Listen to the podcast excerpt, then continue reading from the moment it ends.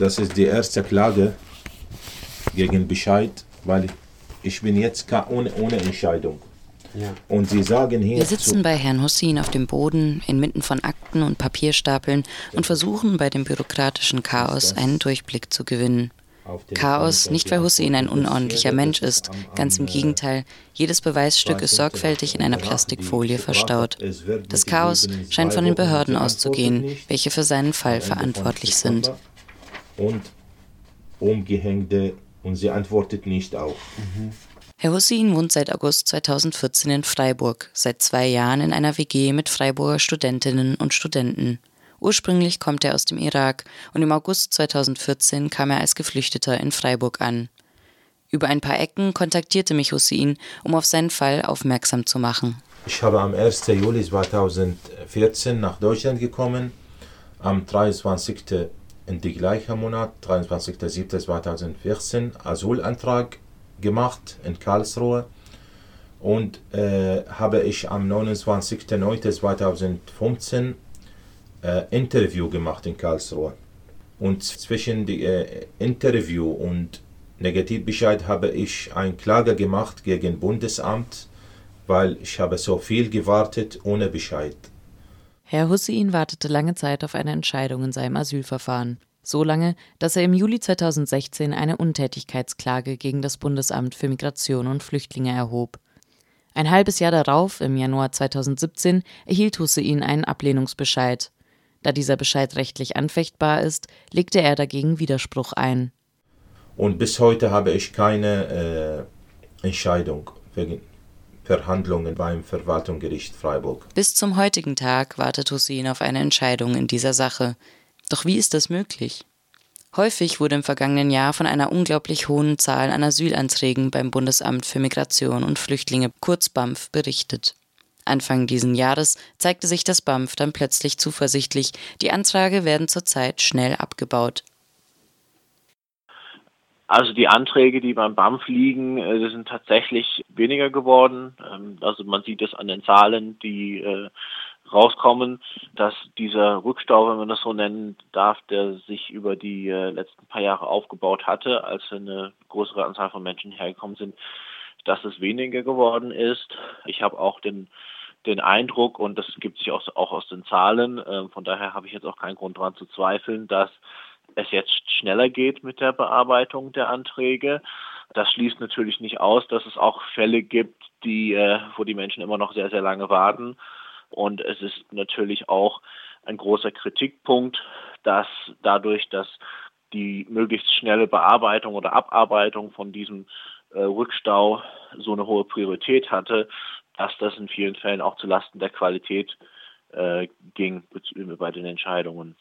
Erklärt Sean McKinley, Geschäftsführer beim Flüchtlingsrat Baden-Württemberg. Als Christoph Sennekamp Anfang diesen Jahres sein Amt als Präsident des Verwaltungsgerichts Freiburg aufnahm, kritisierte er das BAMF. 9500 Asylverfahrensklagen landeten alleine im Jahre 2017 beim Verwaltungsgericht. Trotz einer personellen Aufstockung sei es damit überlastet. Lena Schröer ist Sprecherin des Verwaltungsgerichts Freiburg. Wir hatten im Jahr 2017 fast dreimal so viele neue Klagen und Eilanträge aus dem Bereich Asyl wie im Jahr 2016. Und gegenüber dem Jahr 2015 haben sich die Asylverfahrenseingänge sogar mehr als versechsfacht. Da kann man sich vorstellen, die Situation fordert von allen natürlich besonderen Einsatz und manchmal auch besonders gute Nerven. Und das Personal ist natürlich nicht annähernd so aufgestockt worden, dass wir die Fälle so schnell abarbeiten können, wie wir das üblicherweise gerne möchten. Die Qualität der einzelnen Entscheidungen soll unter den hohen Zahlen ja auch nicht leiden. Gerade Asylverfahren sind sehr aufwendige Verfahren, denn fast jeder Rechtsschutzsuchende hat ja eine ganz eigene Geschichte hier bei uns zu erzählen und die spielt dann auch noch in einem Umfeld, über das wir uns erst aus verschiedensten Quellen informieren müssen. Um jedem Einzelfall gerecht zu werden, braucht es daher leider sehr viel Zeit und auch Geduld und diese Geduld ist von den Rechtsschutzsuchenden in ihrer unsicheren Situation natürlich viel verlangt, das sehen auch wir. Die Flure des Gerichts seien zeitweise voll mit Asylsuchenden. Der elektronische Versand von Akten des BAMFs klappte manchmal nicht. Akten seien unauffindbar gewesen und andere Freiburger Gerichte hätten aushelfen müssen. So berichtet es die Badische Zeitung. Letztes Jahr machte Ulla Jelpke von der Partei Die Linke die Bundesregierung für die Klagewelle verantwortlich. Zitat: Denn ihre politischen Vorgaben führen dazu, dass nach dem BAMF nun die Verwaltungsgerichte mit Asylverfahren überlastet werden. Bei Ablehnungen afghanischer Flüchtlinge komme es wegen der Vorgabe aus dem Bundesinnenministerium, die Anerkennungsquote zu senken, sehr häufig zu Fehler und mangelhaften Bescheiden. Wir als Gericht würden uns aber vor allen Dingen wünschen, dass die Prozessabteilung beim Bundesamt personell besser ausgestattet wäre. Denn das wenige Personal dort führt bei uns zu Mehrarbeit und das führt dann auch zu Verzögerungen hier im Verfahrensablauf. Denn zum Beispiel Anfrage zu Einzelfällen werden oft nur nach Erinnerung beantwortet oder oft auch nur pauschal. Und das Bundesamt kommt anders als alle anderen Beklagten üblicherweise auch nicht zu unseren Verhandlungen. Und da ist dann auch in der Verhandlung eine schnelle einvernehmliche Lösung ausgeschlossen, die uns manchmal viel Arbeit ersparen würde. Nicht nur schnelle, ungenaue Bearbeitung beeinflussen die Asylverfahren. Auch die Arbeitsteilung an sich kann beim BAMF zu erheblichen Fehlern führen. In Freiburg finden bislang in der Außenstelle des BAMFs im Wesentlichen nur Anhörungen statt. Diese werden protokolliert und beispielsweise an das BAMF in Mannheim geschickt. Die Entscheidung wird also von Verantwortlichen gemacht, welche den Anträger oder die Anträgerin nie getroffen haben. Dies macht die Fälle oft weniger glaubhaft und führt zu Fehlentscheiden. Wir müssen ausgleichen, was das BAMF nicht geleistet hat, so Christoph Sennekamp in seiner Antrittsrede. Das Bundesamt erwecke den Eindruck, als sei ihm der Ausgang der Verfahren egal. Diese Obsession mit möglichst schnell, möglichst viel bearbeiten hat dazu geführt, dass sehr viele inhaltlich schlechte Entscheidungen getroffen wurden. Und ich meine jetzt nicht nur Entscheidungen, die ich persönlich nicht, nicht richtig finde, sondern auch handwerklich schlecht mit schlampigen Fehlern drin. Zum Beispiel, ich habe Bescheide gesehen von einem Iraker, dem die Abschiebung nach Russland angedroht wurde, von einem Gambier, dem die Abschiebung nach Afghanistan angedroht wurde. Sachen, die einfach offenkundiger Schwachsinn sind, wo man sieht, es ist einfach hingeschlampt, äh, um möglichst schnell erledigt zu werden. Und das hat die Auswirkung, dass diese Arbeit vom BAMF einfach an die Gerichte verlagert wird. Ähm, es wird einfach von einer Stelle an die andere andere weiter verschoben, verursacht Kosten, verursacht Arbeit und lässt natürlich die Betroffenen weiterhin im Unklaren, weil sie immer noch keine endgültige Entscheidung haben. Betont Sean McKinley vom Flüchtlingsrat Baden-Württemberg. Hussins Fall hört sich also an wie einer von vielen. Er ist nicht der Einzige, der vom BAMF höchstens vorgefertigte Textbausteine als Antwort auf die Schreiben vom Verwaltungsgericht bekommen hat, wenn dieses nachfragt, wie es mit seinem Fall aussehe. Doch bei ihm kommt hinzu, dass scheinbar gegen Menschen aus dem Irak derzeit keine Beschlüsse gemacht werden.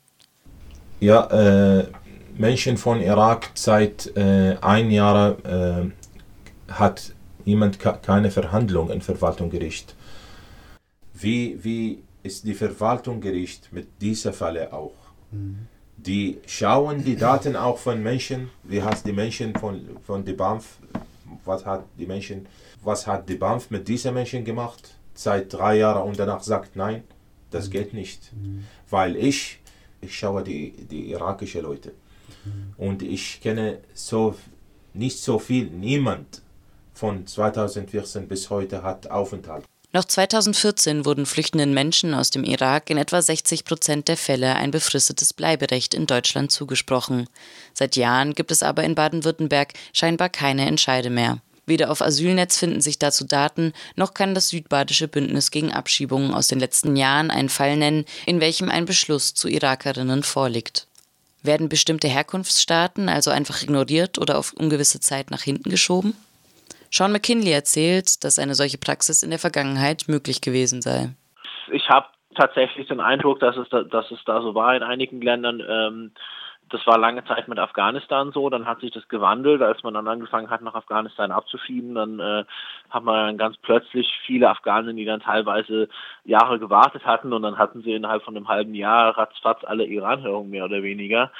Ähm, also das, das gab es dann, das gab es dann tatsächlich, ähm, dass es dann eben auch diese lange Wartezeiten gab bei einigen Ländern, während man zum Beispiel die Leute aus Syrien oder die Leute aus den Balkanstaaten, wo man sagt, die werden eh alle abgelehnt, die zieht man vor und, ähm, und bearbeitet die ganz, ganz schnell. Also das ist auch, deckt sich auch mit unseren Erfahrungen, dass es, dass es da so etwas gegeben hat. Rechtlich sei eine Verzögerung bei bestimmten Herkunftsstaaten am Verwaltungsgericht aber nicht vorgesehen, erklärt Lena Schröer. Eine generelle Priorisierung kann es hier bei uns am Gericht schon wegen des Grundsatzes der richterlichen Unabhängigkeit nicht geben. Ein Richter ist nicht weisungsgebunden.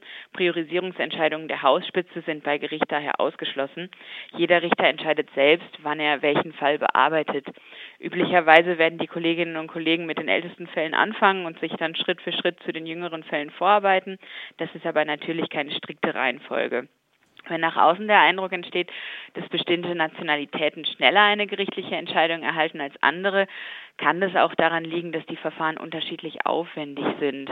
Ist man zum Beispiel der Auffassung, dass alle Männer im wehrdienstfähigen Alter in Syrien derzeit verfolgt werden, kann eine Entscheidung zu einem solchen Mann natürlich schneller getroffen werden, als wenn es um einen Sonderfall geht, in dem verschiedenste Einzelheiten zu prüfen sind. Die Einzelheiten in Husseins angeblich sehr schwierigem Fall möchten wir hier nicht offenlegen, um ihn und auch seine Familie zu schützen. All seine Daten liegen dem Verwaltungsgericht und dem BAMF vor. Hussein versteht nicht, weshalb er immer noch keine Nachricht von den Behörden vorliegen hat. Weshalb sein Fall, der schon so lange offen steht, nicht vorgezogen werden kann. Und ob es hier keine rechtliche Ausnahme gibt.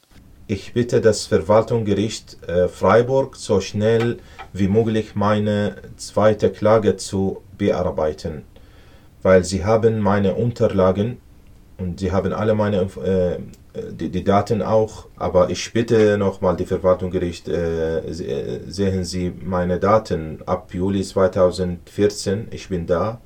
Und die BAMF, äh, meine Akte hat äh, schlecht gemacht. Law is the law, aber auch die Daten auch muss in die immer jemand gefragt, sagt nein, das ist Regel. Was für Regel das? Das ist nicht Regel, das ist äh, tödliche Regel.